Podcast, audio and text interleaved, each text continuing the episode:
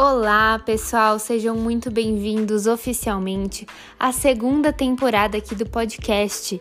Na primeira temporada a gente falou sobre as nossas histórias e foi muito bom quanto isso repercutiu, quantas pessoas ouviram. Somos muito gratos e por você que continua ouvindo a gente e que agora ficou para ouvir essa segunda temporada dos Servos. A gente quer trazer, através desses novos convidados, novas experiências, expectativas e, enfim, visões sobre a vida. E é sobre vida que a gente fala, então o serviço para a vida, tanto no trabalho, quanto na família, quanto na igreja também. A gente trouxe aí grandes servos que vão ser nossos convidados durante as próximas semanas. E dessa vez quem participa é o Gabriel Occhino, nosso grande amigo, parceiro aí de liderança, tá com a gente desde sempre e ele trouxe na íntegra e, e literalmente o significado do serviço de uma vida de servo. Então eu espero muito que vocês gostem e tenham uma boa conversa. E aí, mano, como que você tá? Muito e feliz de você estar aqui. E aí, Lu, bem, você, mano? Cara, que honra estar aqui hoje. Sério, animal poder estar aqui nessa conversa com vocês. E é isso, cara. Então, é. Não, o prazer é tudo meu que você aceitou o convite. A gente vai falar sobre muita coisa aqui.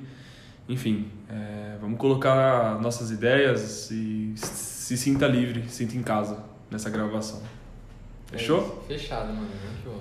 É, como você não se apresentou ainda, que, queria que você dissesse um pouquinho sobre quem é você. Meu nome é Gabriel Occhino, minha cidade onde eu tô falando é São Paulo. Zerei aquela piadinha de tio, coisa importante. Não, mentira. Mas meu nome é Gabriel, eu tenho vinte anos, é, há poucos dias pra fazer vinte e um. Cara, hoje eu sou da I C F, sou da mesma igreja que o Lu e que a, que a Maju. É, tô aqui já faz três anos.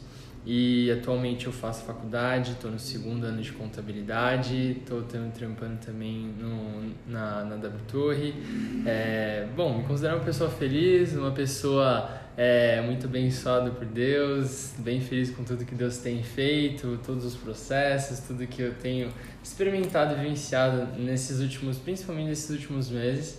E, cara, é isso, estou bem, estou feliz e é isso. Ministerialmente falando, é... como você pode... O que você está fazendo hoje? Eu sei uma parte, mas é, você tem vários projetos aí, né? Que você está encabeçando, enfim, que você está ajudando. O que você pode dizer sobre? Boa. É, atualmente, ministerialmente, eu estou envolvido no M J A, né, na nossa igreja, no Ministério que de que Jovens. O que é o M J A? É, exatamente. No Ministério de Jovens e Adolescentes, aqui na nossa localidade, do Butantã. Então, para você que está escutando, nossa igreja fica aqui no Butantã, está convidado. Um convite. Mas, cara, é, hoje eu estou liderando a parte da organização do Ministério do M J A, então toda a parte ali de estrutura, toda a parte de staff, de apoio, etcétera. Eu tô liderando e encabeçando essa área com a equipe e tem sido um tempo muito bom. Além da igreja do M J A, eu também lidero uma parte de estrutura e de operações no Bailinho da Paz. Então, é, o Bailinho que já tem aí, vai fazer quatro anos esse ano, passou por muita coisa, muita, muitas, muitos processos, e mudança de liderança, etcétera. E desde dois mil e dezessete ainda estou, permaneço hoje junto com o Nick Franco e também encabeço a parte meio estrutural e operacional do Bailinho, sim, em eventos ou na parte interna mesmo, por trás dos panos que a galera nem acaba nem vendo. Que legal! É, eu já sabia de boa parte das suas funções e até por isso que você veio até aqui, porque eu quero exatamente conversar sobre o seu trabalho de forma prática, as coisas que você é, enxerga de virtudes, né, daquilo que você faz, muitas vezes de problemas que acontecem, enfim, vamos conversar sobre isso.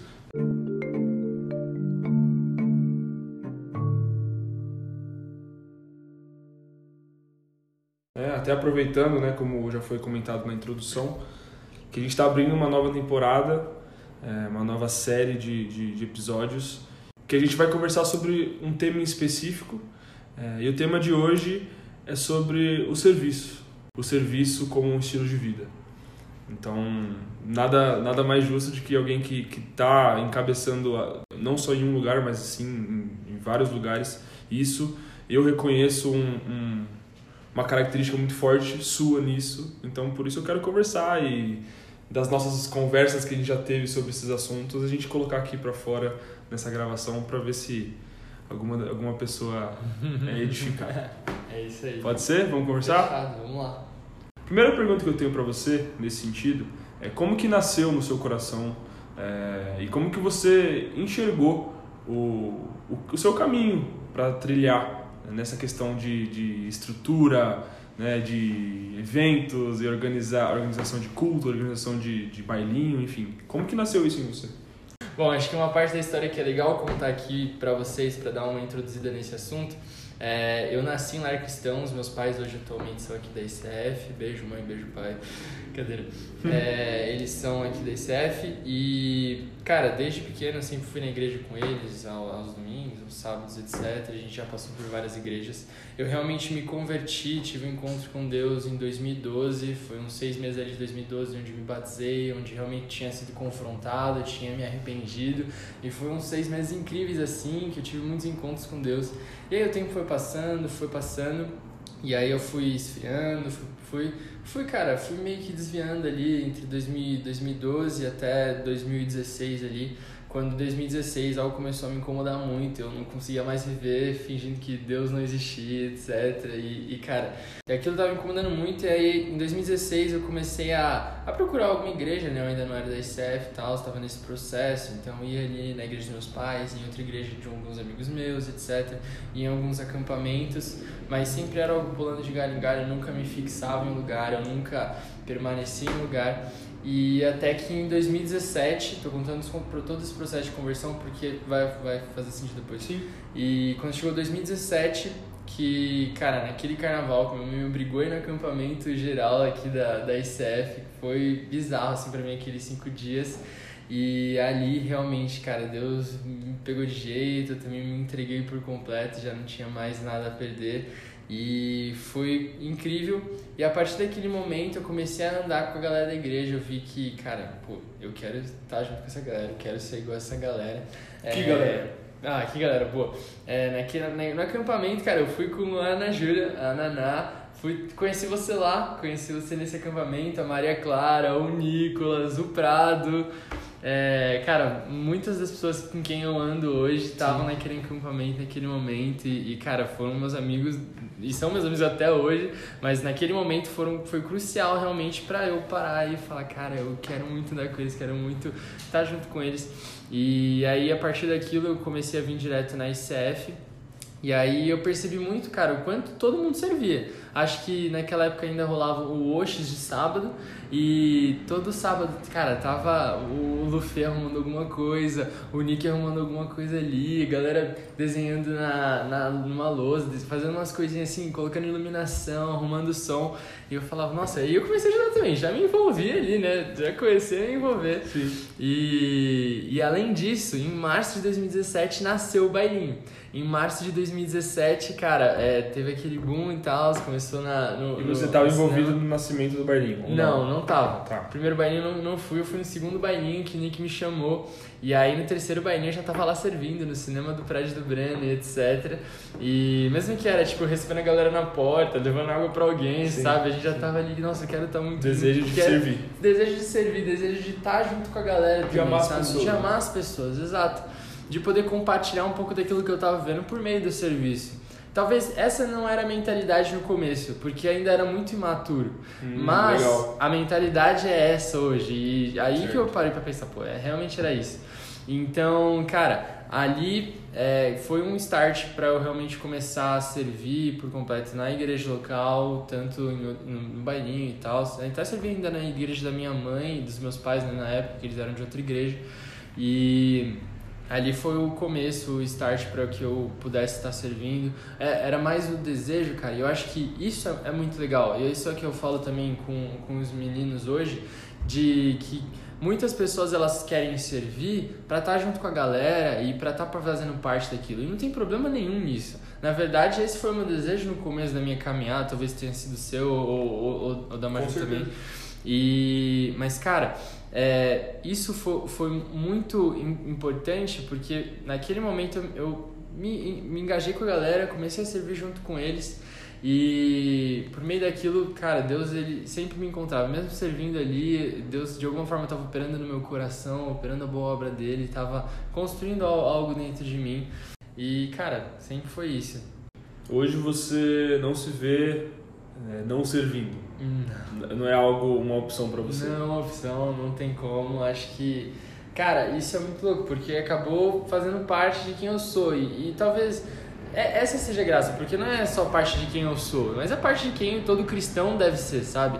Um servo, e até no, no episódio que eu escutei, de você conversando com, com o Helder, ele falando sobre, cara, o, o verdadeiro líder, um cristão, ele é, o, é um servo, porque realmente você tá ali para servir a, as pessoas em amor para que elas sejam encontradas. Então, cara, não, não tem opção, não tem opção de não servir. Eu sirvo em qualquer lugar, desde, cara, tá arrumando, limpando um banheiro até, cara, tá organizando e coordenando um super evento, um mega evento da igreja, seja, seja o que for. Legal.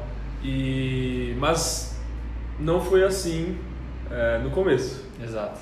Eu queria entrar nesse assunto, até você levantou, eu tô cortando a bola aqui. Boa. Porque você comentou exatamente, sei lá, você tá no... começou a ir no bailinho, uhum.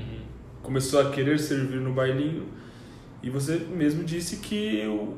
talvez o seu coração não estivesse no lugar mais correto para hum. poder começar, enfim, é um problema que a gente enfrenta aí, Sim. até nós mesmos, principalmente nós mesmos, na Sim. verdade, a gente tem que ter essa hum. transformação interna primeiro pra, e depois ajudar as pessoas que têm esse tipo Sim. de problema parecido, né? E você comentou isso, então eu queria que você falasse, então, beleza, o objetivo é usar o do nosso serviço para adorar a Deus, hum. mas e quando não acontece isso?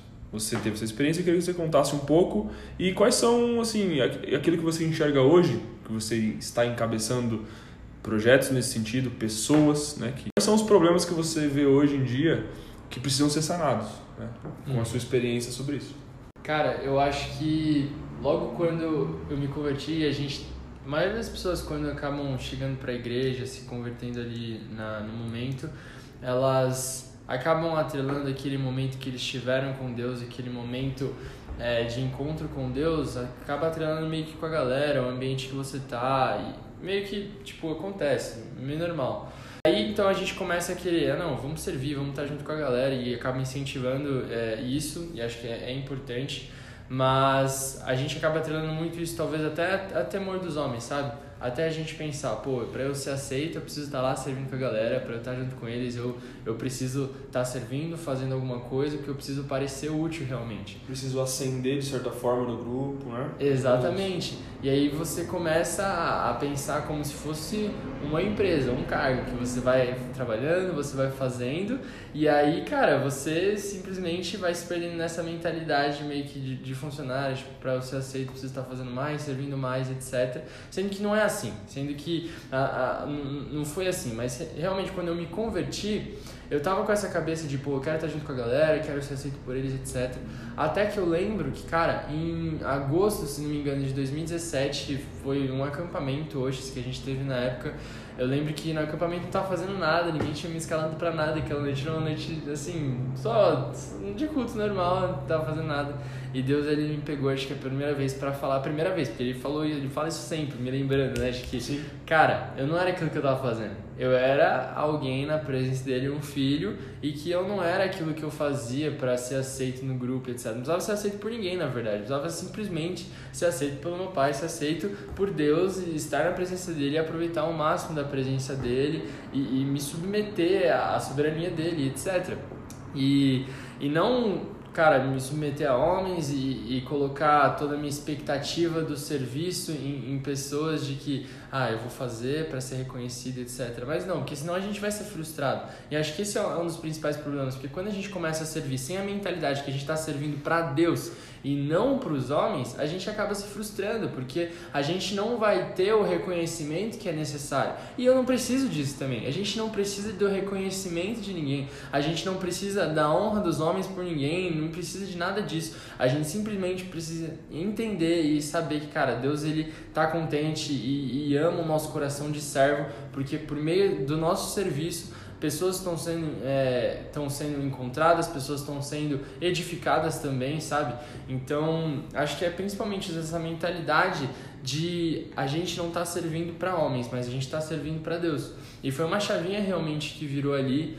Ninguém vai ver uma pessoa, ninguém talvez vai dar tanto valor ou tanta importância a pessoa que, sei lá, vai, por exemplo, entre... botar o púlpito no lugar do que o pregador pregando, sabe?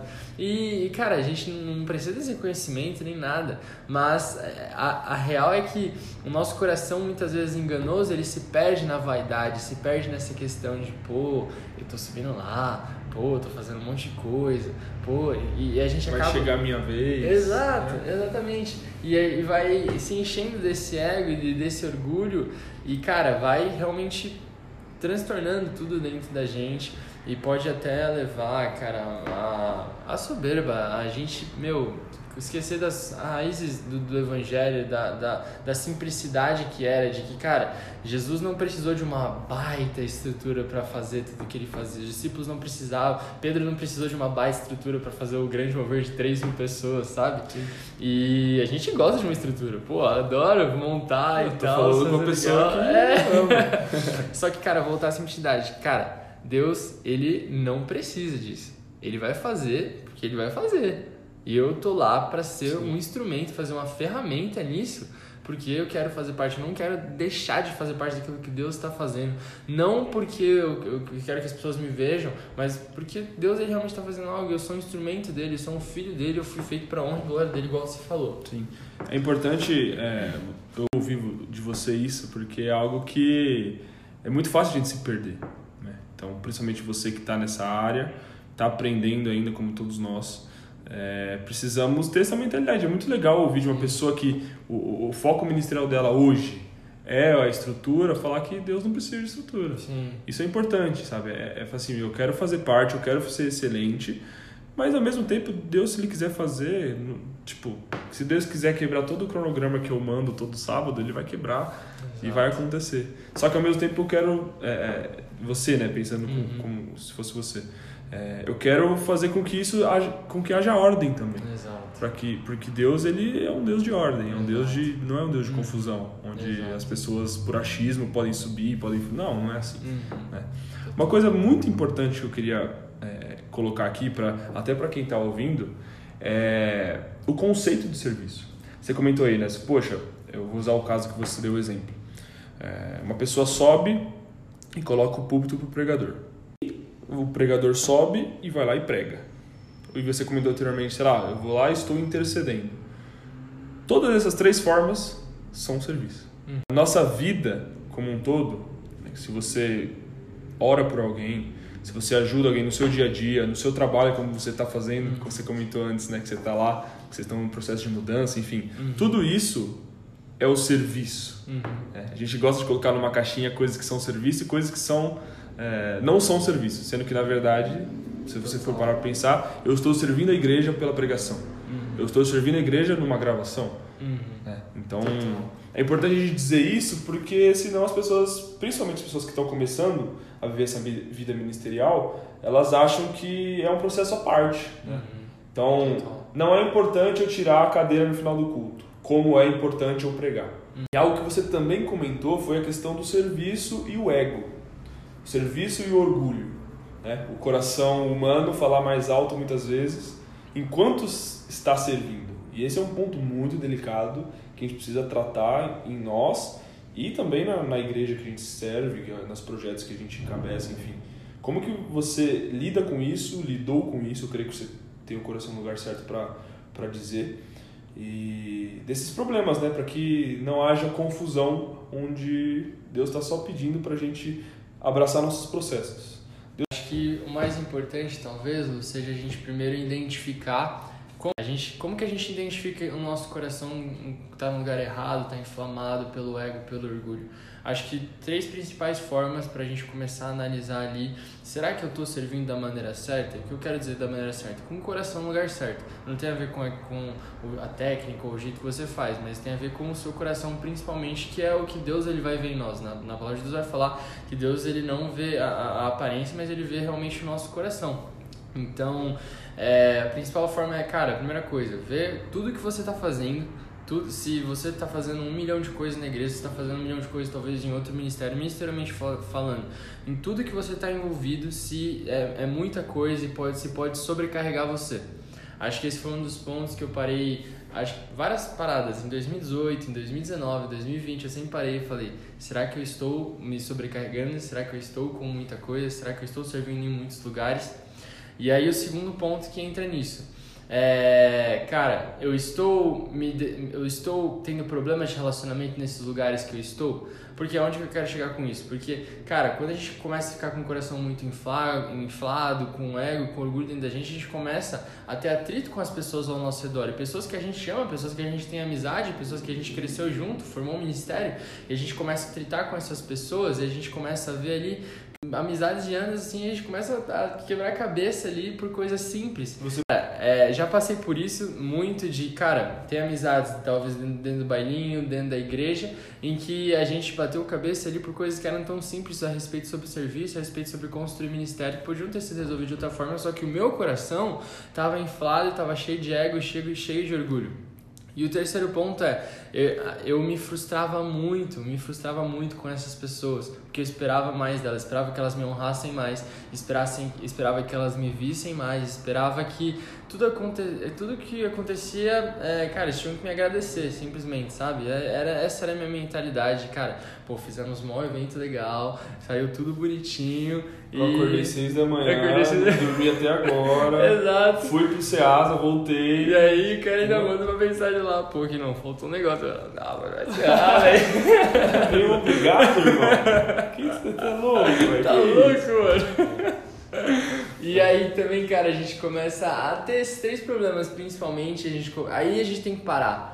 Talvez o problema não seja o meu ao redor, talvez o problema não seja as pessoas que estão ao meu redor, talvez seja o meu coração que está inflamado, que está com muito ego, com muito orgulho, que eu, cara, tô, tô me deteriorando com isso, que era para ser para a honra e glória de Deus, está sendo para minha decadência, sabe? Ou às vezes até a questão não é o problema do outro, às vezes realmente tem problema lá. Exato. A pessoa não reconhecer, a pessoa não, não honrar. Sim. Uma cultura de honra, inclusive é um livro que eu estou começando a ler, é algo... super, é algo essencial, principalmente dentro da igreja, na vida, na nossa vida como um todo. O problema maior é o que a gente faz com isso. Então Deus, ele pede pra gente ser luz em todo lugar que a gente for, o que a gente for fazer. Então você recebeu, por exemplo, você ralou pra caramba em certo evento, o negócio saiu, aí chega uma mensagem pra você no, no final do dia, você, mano, ó, faltou isso aqui, velho, não curti isso, isso e isso, e não tem nenhum ponto positivo que a pessoa levantou que aconteceu, né?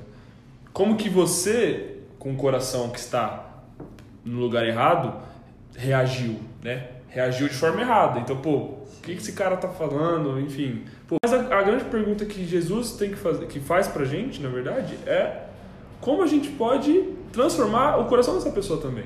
Total. Cara, é, eu agradeço, mano, por você ter me falado isso, dado esse feedback. Eu vou tomar mais, mais, é, mais cuidado com esses pontos aqui, e no próximo a gente vai fazer melhor, eu e você juntos. Uhum. Se você tiver algo a, a me falar, vamos tentar resolver de uma maneira mais saudável, enfim, e pronto, você, né? seu, seu coração pode até estar tá gritando, né, tipo, mano, não é isso que eu queria estar tá fazendo, é um negócio que o cara não viu noventa e nove por cento daquilo que eu fiz de acerto e só viu um por cento do erro, né? Total. Só pra complementar, aí pode continuar o que você tava falando. E cara, acho que principalmente também dentro disso que você falou, que é legal, é entender o seu papel, sabe? Ali, naquele momento, eu entendi que meu papel era estar tá servindo. Meu papel era uma pessoa de estar tá organizando, de estar tá coordenando, de estar tá mexendo com estrutura e vendo pontos que eles nunca iam ver. Pontos que eles nunca iam se atentar e que eu me atentava. E que, cara, tudo bem se eles não se atentassem e não me agradecessem, porque esse é o meu papel, não é o papel deles.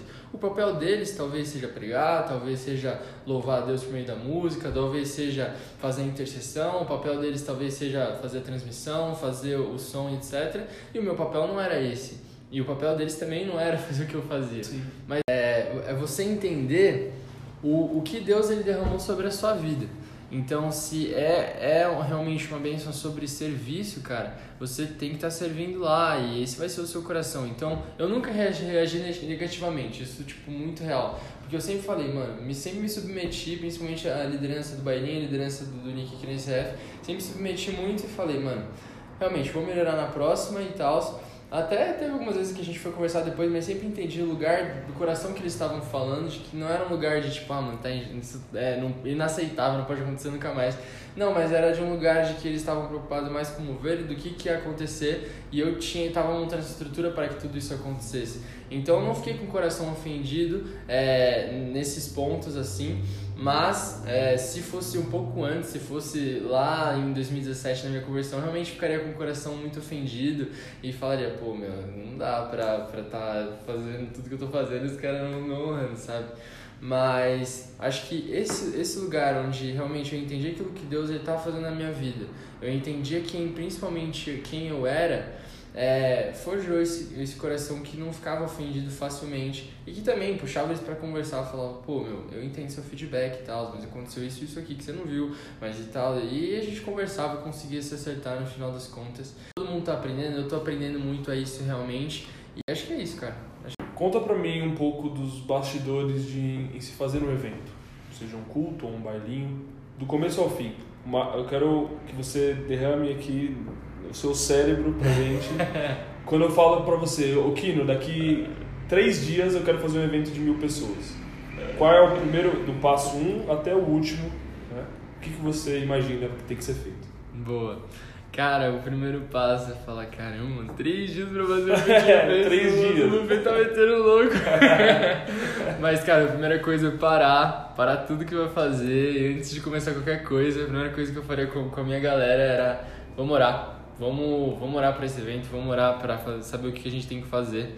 Orava rapidão, é, e aí a gente ia passar, pegar um planilha, uma lista, um to-do list, ia pontuar tudo que a gente teria que ter nesse evento, as principais áreas, as principais coisas, louvor, pregação, é, cara, tem que ter o, o som de tal jeito, a iluminação de tal jeito, é, tem que se atentar com a fila dessa forma, estamos vendo tempo de, de, de Covid ainda, então, cara, tem que ter toda essa segurança. O pregador é de fora, tem um que vem dos Estados Unidos, uma banda aqui do, do, do Rio Grande do Sul, enfim, tem, tem tudo isso pra pensar, tem, né? Tudo isso. E aí?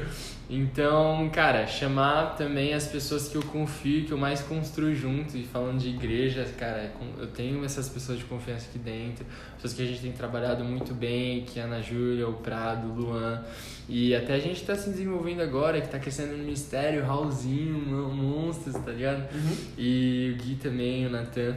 E, e isso tem, tem sido muito importante, porque eu não, nada disso a gente vai fazer sozinho. Então eu chamaria essa equipe, passaria para cada um um ponto que ia ter que fazer e estaria em contato com quem está liderando o evento, porque eu quero entender para que, para onde você, o que, que você vai querer fazer durante todo esse evento, que momento você vai querer, que momento você vai querer fazer no evento. Aí vou montar um schedule do evento. Só que esse schedule pode ser quebrado, como sempre acontece, como sempre fazem, vai passar um horário, vai passar alguma coisa ali, não tem problema nenhum. É, e, e aí então a gente chega na preparação do dia, chama os voluntários para estar servindo no dia também, é, se tiver que buscar o pregador, se tiver que buscar a banda, a gente também estrutura toda essa parte do, do hosting, das pessoas que vão estar recebendo, sala verde, estrutura uma sala bonitinha para receber os convidados, é, organiza, seja lá o Eventbrite ou qualquer outra plataforma de ingressos para estar recebendo a galera que se inscreveu. É, aí tem todas as áreas internas que funcionam no evento. Tem a parte do check-in, a parte do, da, das pessoas que trabalham internamente. Então, a galera que vai ficar ali orientando no banheiro, a galera que vai ficar orientando as filas. A parte também, se tiver, possivelmente, da cantina, da lojinha que tiver, da store que tiver. É, posicionar uma equipe com eles. É, e dentro do salão, a galera para estar tá direcionando a galera para sentar. Ó, senta aqui, senta ali, etcétera. E a parte da coordenação do culto mesmo, que é a parte da galera que vai ficar com o radinho, vai ficar falando, meu, o som tá desse jeito, a iluminação tá desse jeito, o pregador entra agora, o pregador sai agora, a banda entra agora. E acho que esse seria um mapa, assim, Sim. um mapa, a big picture do evento, assim, que você pediria. Simples, né? Sim, tá, dá, em três dias dá? Três dias. Vamos fazer então? Eu fecho, hoje eu topo. Top. Qual foi seu maior exagero nesse sentido? que, que você acha que fala assim, mano, eu pesei a mão demais aqui? Eu... Cara, é, acho que meu maior exagero não foi, assim, eventos grandes, até porque eventos grandes é mais fácil manobrar, a galera não conhece muito, mas acho que meu maior exagero aconteceu dentro, dentro da, da, da minha própria igreja, dentro do culto de adolescentes, onde a gente fazia lá no andar de cima, no terceiro andar, cara, tava numa época que tava indo muita gente, etcétera. E eu tava cuidando dessa parte estrutural, de coordenação do culto mesmo, e eu colocava, cara, o culto tem que começar aqui, o culto tem que terminar aqui, porque quando termina aqui o culto, os pais têm que buscar os adolescentes, etcétera. Então a gente não pode passar disso. Mas estavam sendo noites muito intensas, onde, cara, o momento de louvor era muito forte, o momento de palavra era muito forte, e depois a ministração final acabava passando muito. E aí teve um domingo, assim, que eu falei, meu, a gente não pode passar, não pode passar. E o, o líder não tava, o Nick na época não tava nesse, nesse domingo. E eu falei, mano, acabou, corta aí, tem que acabar, tudo não tem que ir embora. E, tipo, acabou secamente, secamente. Você via, tipo, a galera, tipo, não entendendo nada que tava acabando. Mas, eu, eu, tipo, o que eu fico mais... mais chateado é porque, cara, eu podia ter deixado a galera ter aproveitado mais ali da presença de Deus, ser mais ministrado, ser mais encontrado, sabe? Eu sei que não tem a ver com o tempo, eu sei que não tem a ver comigo, não sou eu, que não sou eu e nem a galera da, da organização que vai parar o mover de Deus, não é a gente. Mas, cara, a gente, se a galera está sendo ministrada, a gente tem um papel fundamental de permanecer e deixar que essa galera permaneça ali sendo ministrada, recebendo, sendo edificada. Então, acho que o momento que eu mais pesei, que eu mais fui chato, assim, rigoroso, foi nessa questão de horário em cultos pequenos, onde, cara, meu Deus, estava se movendo muito e eu, idiotamente, quis segurar tudo, sabe? Então... E imagino que você tenha aprendido a lição. Ah, com certeza. Né? É, porque, na verdade, falando de vida real, é... a gente erra pra caramba. Sim. Ministerialmente, isso não vai fugir também. Sim. Então, dos, dos erros que acontecem... que você tem, que eu tenho, que quem tá escutando tem também, tem que ser tirado lições. Senão, cê, mano, você tá viajando. Você tá. Tem que deixar o Espírito Santo é, te confrontar. Né? Então, é, hoje em dia, se você tivesse a oportunidade de, de, de, ter, de fazer o mesmo evento, né, o Sinai, o líder fora, você com certeza faria de forma diferente. E isso demonstra pra mim uh, o coração no lugar certo. Demonstra a humildade, demonstra a, o reconhecimento de, de que você não é dono de nada, né? Por hum. mais que você esteja organizando, você não é dono do evento. Sim. Né? E, então. E é algo que precisa ser, tomar muito cuidado quando se trata de igreja. Hum. A próxima pergunta que eu queria te perguntar é sobre isso que a gente tem escutado bastante, né? Que a gente tem, que nós não somos, a igreja ela não é uma empresa. Sim. A igreja, apesar de, de ter suas funções, de existir ordem, ela não é uma empresa. Eu queria que você dissertasse um pouco, eu vou deixar essa pergunta mais aberta, para você explicar para mim. Eu quero... Imagina que eu é, não tenha conhecimento algum sobre isso, eu queria que você explicasse para mim o porquê. Se eu, por que, que uma, a igreja ela não pode ser considerada uma empresa? Ok. Bom, vou responder direto e depois eu vou começar abrindo um pouco. Beleza. Mas o porquê da igreja não pode ser considerada uma empresa... É, é simplesmente porque, cara, a empresa ela vai ser algo que vai virar um monumento, ela vai ser algo que vai virar realmente algo que o líder ou, ou que os líderes eles vão se, se orgulhar de ter aquilo, vão se orgulhar de ter aquela empresa ou, ou igreja pelos frutos ou por aquilo que está gerando e não simplesmente pela simplicidade do evangelho, por, por pessoas sendo transformadas, pessoas sendo edificadas. Então acho que o perigo muito de a gente pensar que a igreja é uma empresa, é de também pensar que, que as pessoas que estão servindo são funcionários e começar a pensar e esperar muito deles, de que eles façam o que eles têm que fazer ou porque a gente precisa para bater metas, para alcançar mais pessoas, sendo que não tem nada a ver com isso, sendo que tem a ver com o desenvolvimento da pessoa, do coração da pessoa sendo tratada como servo, para que realmente, cara, Deus seja transformado e Jesus seja gerado nela, né?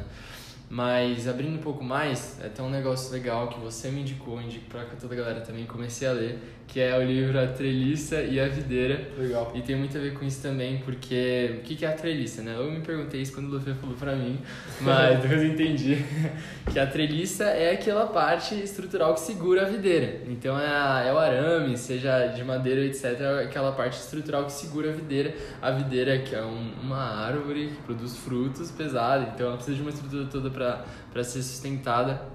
E é legal que logo na introdução desse livro ele traz sobre a, sobre a treliça. Ele fala que no quintal dele tinha uma treliça muito bonita, muito é, estruturada, bem pintada e etcétera, que era essa estrutura da videira, só que não tinha videira.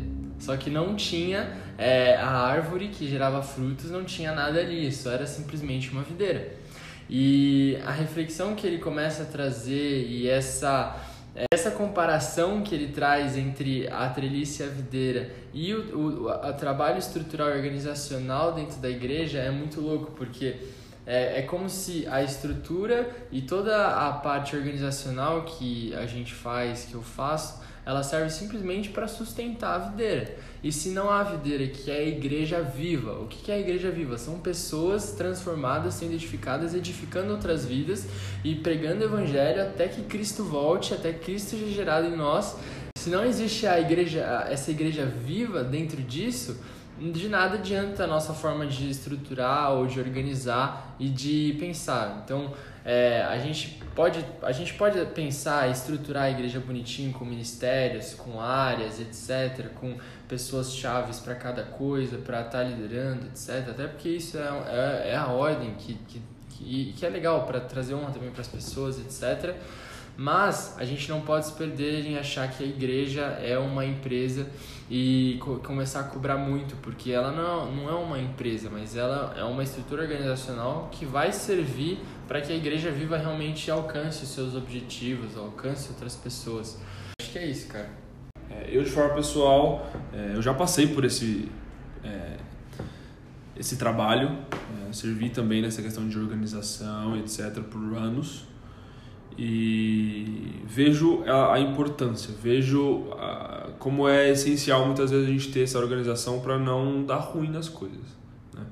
Mas um, um dilema que eu tive comigo foi, nesse meio tempo, querer enxergar a igreja do, com um aspecto totalmente diferente daquilo que ela realmente é. Que são pessoas, que é olho no olho, que é conversa. A gente caminhou sobre coração, a gente falou sobre ego, a gente falou sobre a importância, a, a, as questões que muitas vezes a gente exagera. E agora eu te pergunto de forma pessoal, você que vive isso hoje, ainda tem mais para viver no, no âmbito videira e um pouco menos treliça? Eu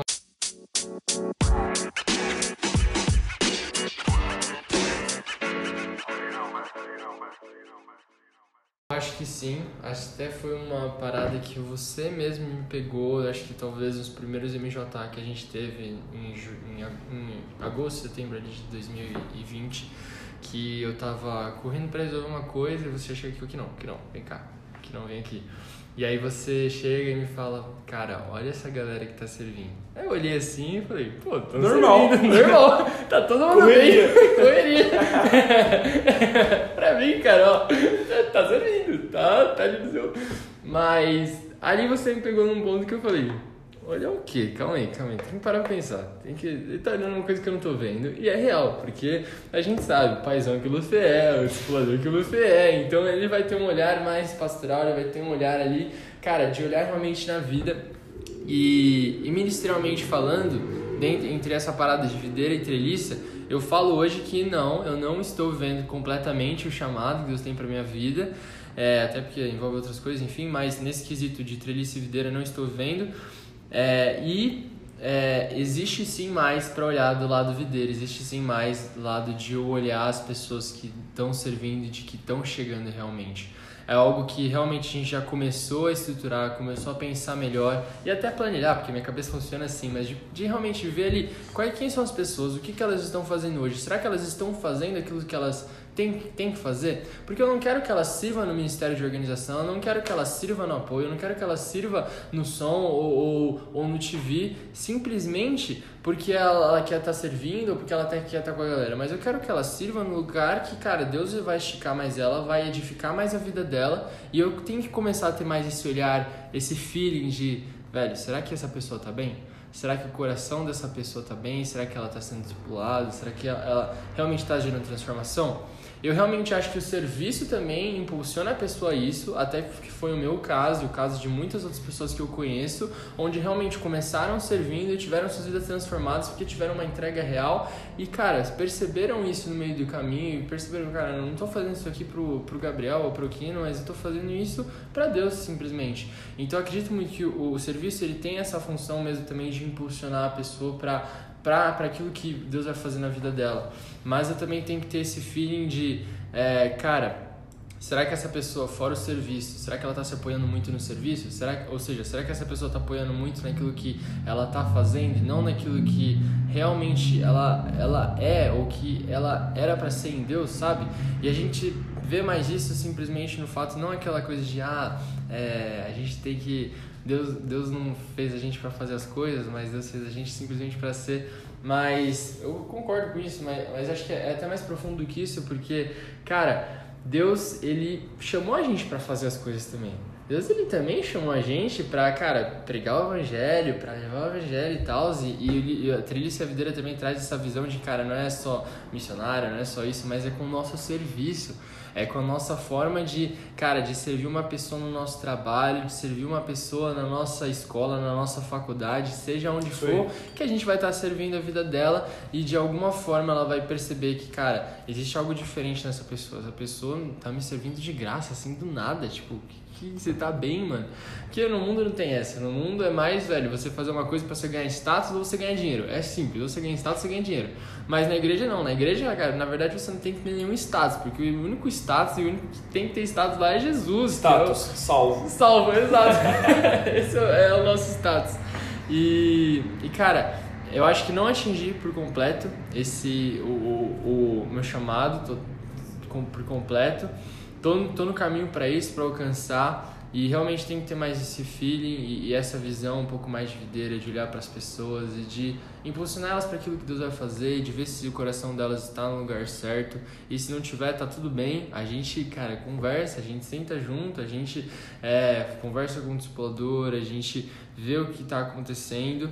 Mas pra, tipo, não ficar servindo só por servir, por, sei lá, perder um culto servindo, sendo que talvez a palavra que esteja sendo pregada seja pra você, sabe? Já aconteceu então, muito isso comigo. Muito.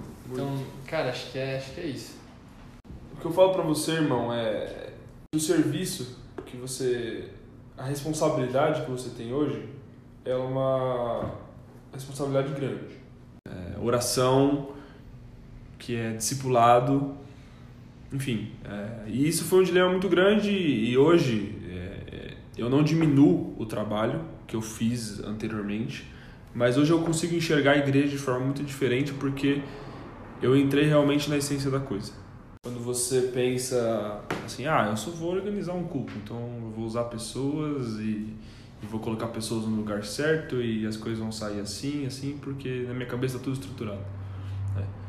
Só que se você for parar para pensar mesmo, o que precisa, além do lado organizador do Kino, além do lado visionário dessa questão de organização estrutural, precisa de pastor. Precisa de um lado que sabe conciliar o cronograma e o coração. Para você encontrar esse meio termo das coisas, esse equilíbrio, na verdade, dessas duas coisas, você vive igreja. E você faz as pessoas perceberem que o serviço delas é a igreja também. Total. Se cerca de pessoas... que tem essa mentalidade. Eu, por exemplo, sou um cara que naturalmente vou puxar muito mais pro lado pastoral da coisa e posso errar no lado é, organizacional. Então, você que está nesse, nesse papel de conciliar essas duas coisas, porque além de você estar tá tratando de estrutura, você está tá tratando de pessoas Sim. que estão abaixo de você, uhum. se junte a, a, a pessoas que têm a visão pastoral também. Sim. Além da visão estrutural, como você citou aí a sua equipe toda, seus amigos que, que, que servem, os nossos amigos que servem nessa área, é preciso também, porque aí eu acho que você vai encontrar essa, esse novo horizonte. Para finalizar nossa conversa, eu queria dizer isso, e eu queria deixar esse canal aberto para você comentar um pouquinho sobre, diante disso e diante também da, da questão organizacional, onde o Occhino se vê é, em cinco, dez anos, né? É, na vida. É, eu gosto muito de falar vida e vida uhum, real, sim. Porque pra gente também não se perder aí o lado uhum. pastoral da coisa, né? Pra gente não se perder no, no, na caixinha, entendeu? Sim. A caixinha ministerial, aí você abre e você fecha ela. A caixinha familiar, você abre e você fecha. Um detalhe que eu esqueci de comentar, eu vou comentar agora e depois eu deixo você falar. Quando eu estava servindo, é, ainda estou servindo, uhum, para a honra e glória de Jesus, mas quando eu estava servindo nessa parte organizacional, teve uma vez muito engraçada que, que eu fui muito confrontado pela minha mãe. Uma vez, né, você sabe muito bem que a gente convive junto há muito tempo e que, meu, a gente tenta buscar a excelência nas coisas. Se a, se a gente precisar arrumar, a gente arruma, enfim, a gente faz de tudo para que dê certo, porque a gente está fazendo para Deus, a gente está na casa de Deus. E uma vez a minha mãe me confrontou sobre isso. Ela parou assim e veio me perguntar: filho, é, você vive na igreja, que é um ponto, né, que a gente está aqui quase que se deixar sete dias por semana, vinte e quatro horas por dia. Ela perguntou e falou assim: e a sua vida? E o seu quarto? E a casa que você vive? E a faculdade que você faz? E as responsabilidades fora a igreja que você tem? Por que que você não está sendo excelente? Foi um negócio que abriu meus olhos para isso, né? Eu estava falando da caixinha, né? Então, eu estava separando a minha vida em caixinhas. Então, nessa caixinha eu era excelente, nas outras eu não era. Nessa caixinha eu servia mais, nas outras eu não servia. Isso demonstrava, se você for olhar bem na raiz, o coração no lugar errado. Estou servindo aqui, estou sendo excelente, as coisas estão bem, ou seja, então eu também estou bem, as pessoas próximas de mim veem isso e está tudo certo, né? E eu nem sei porque eu comentei isso, é, foi o ponto Sim. que eu, eu queria falar anteriormente, mas estou falando agora, e eu queria abrir para você sobre, se você quiser comentar sobre e falar um pouquinho sobre a sua, os seus próximos anos aí, o que você imagina, quais são os planos que você coloca diante de Deus para que ele, né, como a mesma palavra diz, ele faça as coisas da forma dele. Boa. Cara, acho que voltando nesse ponto aí que você falou sobre o confronto que a sua mãe fez, é até muito legal isso, porque em dois mil e dezessete também, eu tava, tinha acabado de voltar, enfim, com todo esse processo, e aí eu comecei, cara, a querer falar de Jesus pra todo mundo. Aí eu comecei a falar de Jesus no meu, no meu colégio, né, vocês sabem, a gente fazia uma célula e tal, juntava bastante gente. Só que, cara, eu era um péssimo aluno, eu era um péssimo aluno, eu era um péssimo aluno, sabe? E, e cara, eu, eu, eu, era muito, eu era um péssimo aluno, tipo, não tinha nota boa, é, zoava muito nas aulas e tal, e algumas pessoas até me confrontavam, assim, professores me confrontavam, assim, na caruda, sabe? E aí no segundo semestre de dois mil e dezessete, assim, eu tomei jeito e falei, pô, tem que mudar, calma aí. E, e, e eu realmente acho que é, é muito sobre isso, sobre... É muito fácil a gente ganhar status, talvez ministerialmente, de ganhar status na igreja, porque, cara, nós da igreja acreditamos nas pessoas. E a gente tem um papel fundamental de acreditar nas pessoas. Eu não, eu não tenho direito de não acreditar na pessoa que está entrando, de não acreditar na pessoa que está entrando agora na igreja. Eu acredito nela e sei que e vou dar todas as oportunidades para ela se envolver com a gente e até servir, porque eu acredito nela.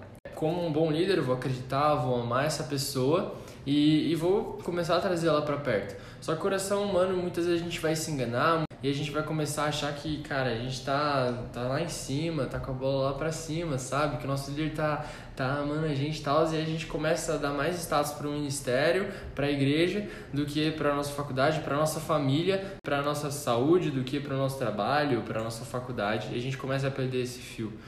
É, só que, cara, acho que é, é completamente diferente, porque quando a gente é, é encontrado por Jesus, quando a gente começa a entender aquilo que Jesus fez por nós, a gente começa a falar, pô, eu quero ser um, eu quero falar de Jesus para as pessoas. E a primeira forma de a gente falar de Jesus, cara, é a gente dar o exemplo, é a gente ser por exemplo. Então, é, talvez a gente não vá falar com palavras, mas com nossas atitudes, né? Tem aquela famosa frase de, cara, pregue, se necessário, use palavras, sabe? Assinado Gabriel Occhino. É. Oh. Então, cara, tipo, é muito sobre isso de ser, ser um exemplo vivo. A gente ser um exemplo na nossa faculdade, a gente ser um exemplo no nosso trabalho, ser um exemplo na nossa igreja, na nossa família. E eu não sou o perfeito exemplo, tô bem longe de ser o nosso perfeito exemplo a Jesus, tá ligado? Sim. Tô sendo muito tratado nisso, mas é realmente um processo de a gente entender que a, a igreja, o ministério, não é que ele é só uma caixinha, mas ele é um ponto no meio de todo o, a, o chamado e a vocação que Deus tem para as nossas vidas, que envolve estudo, envolve família, envolve trabalho, envolve é, tudo mais. Amigos, isso, sabe? Hobbies, amigos, tudo. Exato. A, a, eu costumo dizer, a plenitude que Jesus nos ensina. Exato. Viver em plenitude não é simplesmente você focar em uma coisa e esquecer do resto. Exatamente. E uma coisa, cara, quem me confrontou muito sobre isso a primeira vez foi o pastor Fabiano. Numa das conversas que a gente teve, ele com aquele jeito dele, mas eu que não, você tá bem assim na faculdade, você tá bem assim, não? E eu falei, pô, ele vai falar de ministério comigo, né? Ele vai falar de igreja, cara, é pastor, tá ligado? Mas ele começou a trazer sobre a plenitude, sobre, cara, Deus tá amarrando as coisas assim na minha vida, no sentido de todas as coisas começarem a se ligar e começarem a, a se conectar, para realmente viver a plenitude, viver a plenitude na minha casa, na minha, na minha, nos meus estudos, no meu trabalho e ministerialmente. Porque é isso que Deus quer. Deus não quer que a gente seja bom, muito bom em um, excelente em um e o resto tudo cagado, tudo jogado fora, sabe? Essa é a verdadeira vida em abundância que Jesus fala. Exato. Vida em abundância é ser Exato. pleno, é estar satisfeito, é, enfim, é, é olhar para todos os âmbitos que você tem ao alcance de fazer e mudar e você tá satisfeito com o que você fez. Total. Jesus, ele, em qualquer lugar que ele chegava, seja é, dentro do templo, ou na casa de um publicano, ou na própria casa, ele transformava, ele era pleno, ele vivia, ele estava com pessoas, os discípulos perto dele, ele transformava. Enfim, é, você vê, não é fechado somente em um âmbito, né? Só no templo que ele, ele mudava as pessoas, ele falava bonito, ele vivia, ele dava é, o exemplo com as ações. Uhum. Né? Enfim. Total. E para finalizar, eu queria é, te perguntar onde o Ochinão se vê em cinco, dez anos na vida, como a gente comentou. É, daqui a cinco anos eu me vejo aqui no Brasil, me vejo aqui na nossa igreja, me vejo já com... Um, não me vejo, mas vejo o ministério da nossa igreja bem consolidado, a gente bem posicionado, bem firmado dentro disso. E... Cara, a respeito de trabalho, me vejo em novas oportunidades, me vejo ali Deus abrindo outras portas. Já ter terminado a faculdade, fazendo provavelmente uma pós, ou talvez até uma segunda faculdade ali de estudos. É...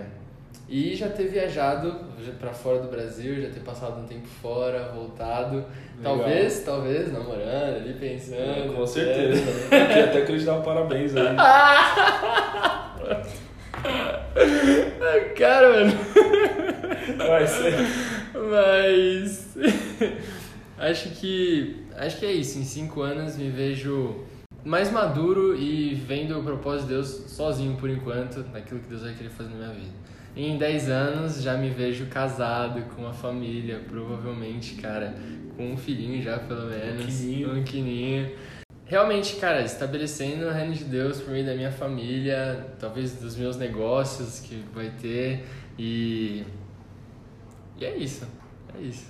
Irmão, obrigado. É isso. Obrigado por esse tempo, quero honrar sua vida, quero o que as pessoas não fizeram lá do, do, do, dos eventos que você fez, eu quero honrar aqui. Tudo que você faz, você tenta buscar excelência, isso é nítido, né? Quem caminha perto de você sabe disso, e eu sou uma dessas pessoas. Uh, mas não só por isso, por você ser um grande amigo, uma pessoa humilde, uma pessoa com um coração muito bom, né? Que não se perder por vaidades da vida. Isso é algo que eu reconheço em você e que você mantenha isso. Enfim, que o Senhor prolongue os seus caminhos, os seus negócios, os seus ministérios onde você serve, que não são seus, né? Onde você está servindo. Sim. Que você ganhe muito mais em relacionamentos, pessoas perto de você que te acrescentem. Eu quero fazer parte dessas. Com certeza. Enfim, que... Saber, cara, eu quero que você saiba que eu amo a sua vida e que a gente vai caminhar muito mais junto. É isso, amém, mano, animal, glória a Deus, muito feliz por ter participado disso, desse projeto, desse sonho que Deus tem pro coração de vocês, entregou pra vocês, e animal, cara, tamo junto, tô muito feliz, é isso aí. É isso aí, galera, finalizamos o nosso episódio, Uh, tamo junto e até o próximo. É Valeu! Falou!